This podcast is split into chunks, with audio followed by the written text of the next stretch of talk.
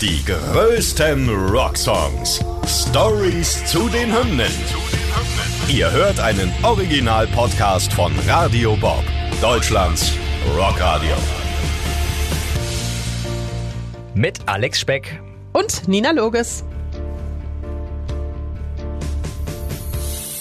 Heute Dream On von Aerosmith.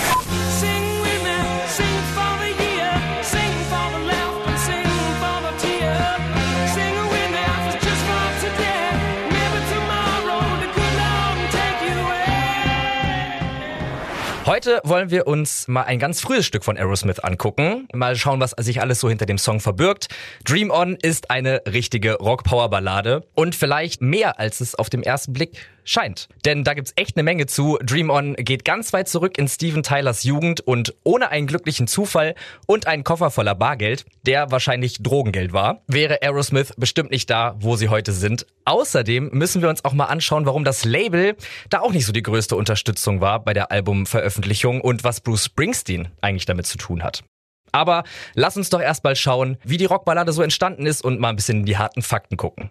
Genau, wir arbeiten die erstmal ganz kurz ab. Rausgekommen ist Stream On auf dem Debütalbum Aerosmith im Jahr 1973. Die Melodie und der Text stammen von Steven Tyler. Produziert wurde das Ganze von Adrian Barber. Der hat davor zum Beispiel schon für die Bee Gees und The Rascals produziert. In der Albumversion ist diese Ballade 4 Minuten 28 lang. Die Single-Auskopplung ist aber mit 3 Minuten 25 ungefähr fast eine Minute kürzer. Da fehlt ein Stück des langen Intros. Das ist aber auch die Version, die dann im Radio gelaufen ist, also die kürzere. Dream On ist einer der erfolgreichsten Songs der Band. In 51 Jahren haben sie den über 1700 Mal live gespielt. 2018 wurde er sogar in die Grammy Hall of Fame aufgenommen. Über eine Milliarde Streams auf Spotify. Stand jetzt gibt's vierfach Platin für die Single in den Vereinigten Staaten. Über 5 Millionen verkaufte Singles weltweit und Platz 199 der Rolling Stones Top 500 Songs of All Time. Das sind mal unglaubliche Zahlen. Und unglaublich ist auch, dass Steven Tyler schon mit 17 angefangen hat, an der Melodie zu schreiben. Also schon ziemlich früh. Er kommt aus einer sehr musikalischen Familie. Sein Vater war ein professionell ausgebildeter Pianist und Steven hat sich dann oft einfach unter das Klavier von seinem Vater gelegt und ihm beim Spielen zugehört. Und äh, sein Vater war Schüler an der Juilliard School in New York. Und das ist eine renommierte Schule für Musik, Tanz und Schauspiel und hat schon den ein oder anderen Megastar hervorgebracht. Da kommen auch wieder wahnsinnige Zahlen. 105 Grammys, 62 Tony Awards, 47 Emmys, 24 Oscars. Das lässt sich schon sehen. Zum Beispiel die Schauspieler Robin Williams oder Adam Driver waren da Schüler. Und so hat Steven Tyler quasi schon früh das Komponieren mit in die Wiege gelegt bekommen. So, wir gehen mal zurück in die Zukunft. Steven Tyler klimpert also ein bisschen auf seinem Klavier, ne, wie man das so macht als angehender Rockstar. Und da hat er den Grundstein für Dream On schon gelegt. So war schon mal die Melodie da, der Text kam dann erst später. Steven Tyler ist, ob ihr es glaubt oder nicht, 1948 geboren worden. Wenn er also mit 17, 18 so äh, die Melodie geschrieben hat, müsste das so Mitte der 60er Jahre gewesen sein. Er hat da schon in einer Band gespielt. Genau, denn Tyler hat schon vor Aerosmith in der Rockband Chain Reaction gesungen. Die sind sogar mal als Vorband für die Beach Boys aufgetreten, aber so lange hielt das Ganze dann nicht. Äh, 1968 war dann schon wieder Schluss. Oh. So schnell kann's gehen. Ja. Zuerst spielte er auch nur Schlagzeug und dann später hat er erst angefangen zu singen. Damals noch unter seinem Künstler-Alias Steve Talley, von seinem bürgerlichen Namen Steven Tallarico abgewandelt. Der ist nämlich äh, gebürtiger Italiener, ich glaube sein Opa. Dass er mit Aerosmith mal der Kopf der kommerziell erfolgreichsten amerikanischen Rockband aller Zeiten werden würde, das hat er sich damals bestimmt auch nicht träumen lassen. Ja, lange hat das ja nicht gehalten mit seiner ersten Band, hast du ja gerade schon gesagt. Und Steven hat dann Joe Perry kennengelernt in einem Diner in ihrer Heimatstadt Sunapee. Das ist in New Hampshire ein ganz kleines Dörfchen. Da hatte Perry als Aushilfskoch gejobbt und auch er spielte schon in der Band. Steven war dann auf einem Konzert von ihm, fand ihn super und sie haben zusammen 1970 Aerosmith dann gegründet. Und da schließt sich wieder der Kreis zu Dream On. Das war nämlich einer der ersten Songs, an denen Aerosmith dann zusammengearbeitet haben für ihr erstes Album. Der Text ist dann von Steven Tyler zur Melodie geschrieben worden und ich finde, man hört auch raus, dass er noch sehr jung war, als er Dream On aufs Papier gebracht hat. Seine Stimme hört sich auch deutlich anders an, im Gegensatz zu den anderen Liedern auf der Platte. Der singt in einer höheren Tonlage und für die Bandmemoiren Walk This Way hat Tyler mal gesagt, dass Dream On der einzige Track des Albums ist, auf dem er seine richtige Stimme benutzt hat. Für die restlichen Songs hat er tiefer gesungen, weil er dachte, dass Aerosmith so ein bisschen radiotauglicher und erfolgreicher werden mit so einer tieferen Stimme. Außerdem war er auch ein bisschen unsicher mit seiner hohen Gesangsstimme. Wir können ja mal ganz kurz äh, den Unterschied anhören zwischen Dream On und One Way Street zum Beispiel.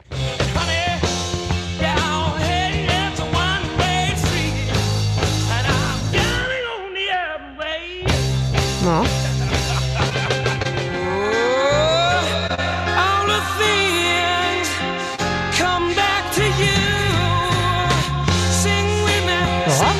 Das, das kann man schon, kann man schon ein bisschen hören, finde ich. Das ist schon ein Unterschied. Man kann fast gar nicht glauben, dass die beiden Songs innerhalb von ein paar Wochen aufgenommen wurden.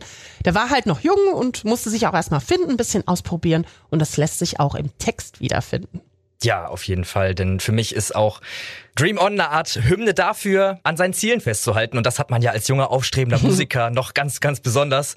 Und auch, wenn der Weg mal nicht leicht ist. Half my life's in books, written pages, live and learn from fools and from sages. Das, was in der Vergangenheit passiert, ist passiert und man kann es halt auch nicht ändern, hat einen aber auch dazu gemacht, wer man heute ist.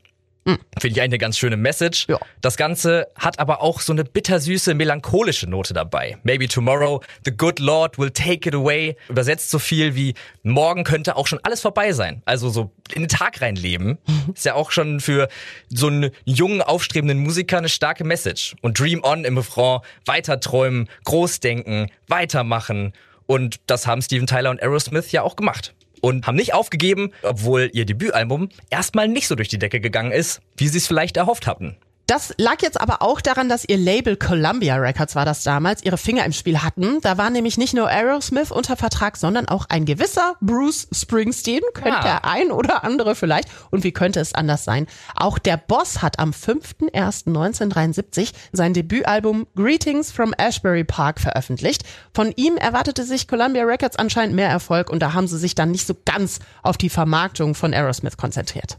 Das war auf jeden Fall ein Faktor, warum nicht sofort der große Erfolg eingesetzt hat. Aber auch generell hat das Debütalbum nicht so viel Aufmerksamkeit erregt und Dream On landete als Single-Auskopplung nur auf Platz 59 der Billboard Hot 100. Erst als die Single dann nochmal 1976 veröffentlicht wurde und auf einmal in allen Radiostationen lief, das war das, was du am Anfang gesagt hattest, die kürzere Version, kurzes Intro, knackig geht sofort los.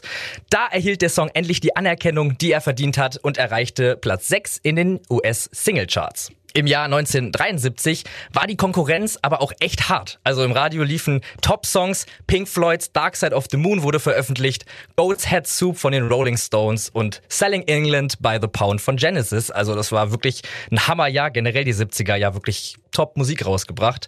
Also der Musikmarkt war voll mit unfassbar guter Musik. Glück für uns. Aber warte mal, du hast doch am Anfang was erzählt von einem Geldkoffer. Die Geschichte, die müssen wir jetzt aber auch noch äh, für die Hörer aufklären. Ein Koffer voller Geld, ohne den es Dream On so nicht gegeben hätte. Aerosmith waren noch ganz am Anfang ihrer Karriere und hatten nicht das nötige Kleingeld, um so ein Keyboard zu kaufen, das Steven unbedingt für die Aufnahme von Dream On haben wollte. Und die Legende besagt jetzt, dass Tyler vor dem Apartment der Jungs in Boston zufällig einen Koffer voll mit Geld gefunden hat. Wer kennt es nicht? Einfach mal Ganz im Flur einfach. einen schönen Geldkoffer. Und den nimmt man natürlich dann auch mit, weil als ihm klar wurde, dass es höchstwahrscheinlich Drogengeld ist, hat er nicht lange gefackelt und das Keyboard davon einfach gekauft, um Dream On nach seinen Vorstellungen aufzunehmen. Das Keyboard hat 2000 Dollar gekostet. Das kann man sich heute auch jetzt nicht mehr so vorstellen. Eine ordentliche Stange Geld in den 70ern. Joe Perry hat dazu in seinem Buch Rocks geschrieben, dass es ihm ziemlich egal war eigentlich, woher das Geld für das Instrument gekommen ist, bis der eigentliche Eigentümer kam, um nach dem Geld zu suchen. Und wenn das jetzt Drogengeld war, könnt ihr euch vorstellen, dass das vielleicht ein bedrohlicher Typ war. Der hat nämlich Steven Tyler gedroht mit einer Waffe, aber der hat sich dumm gestellt und hat so getan, als wüsste er gar nicht, worum es geht. Und dann soll angeblich der Hausmeister mit einer Machete gekommen sein und er hat den Gangster in die Flucht geschlagen. Ziemlich abenteuerlich das Ganze. Das finde ich aber auch. Und ob das jetzt so hundertprozentig stimmt, man weiß es nicht genau. Bei dem Drogenkonsum von den Jungs, ähm, naja, könnte das vielleicht auch äh, ein kleiner Trip gewesen sein, dass das alles wirklich so passiert ist, who knows, aber Hauptsache das Keyboard war am Ende da. Wollte ich gerade sagen. Das ist ja auch eigentlich egal, woher das Geld kam. Ja. Das kann ja von mir aus vom Himmel gefallen sein. Wirklich Hauptsache eine verrückte nicht, Geschichte. Hauptsache nicht von der Nachbarsoma geklaut, die das einfach vor der Tür ihre ganze Rente gespart hat und da stand.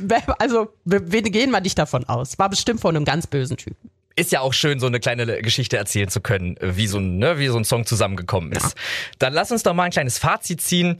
Eine echte, super starke Rockballade, Dream On. Und die es echt nicht leicht hatte, wenn wir überlegen, dass das Geld anscheinend nicht so da war, wo es hätte sein sollen. Das Label hat sich dagegen gestellt.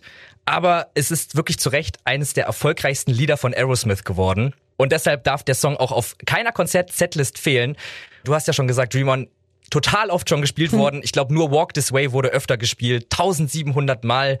Das ist der Stand jetzt. Die Abschiedstour, die ist ja gerade auf Eis gelegt. Hoffen wir, dass es Steven Tyler bald besser geht, dass das weitergehen kann. Und dann kommen wahrscheinlich auch noch ein paar Live-Performances davon dazu. Die größten Rocksongs. Stories zu den Hymnen. Ihr wollt mehr davon? Bekommt ihr jederzeit in der MyBob-App und überall, wo es Podcasts gibt. Und die geballte Ladung an Rocksongs gibt's nonstop in den über 50 Rockstreams, in der App und auf radiobob.de. Radio Bob. Deutschlands Rockradio.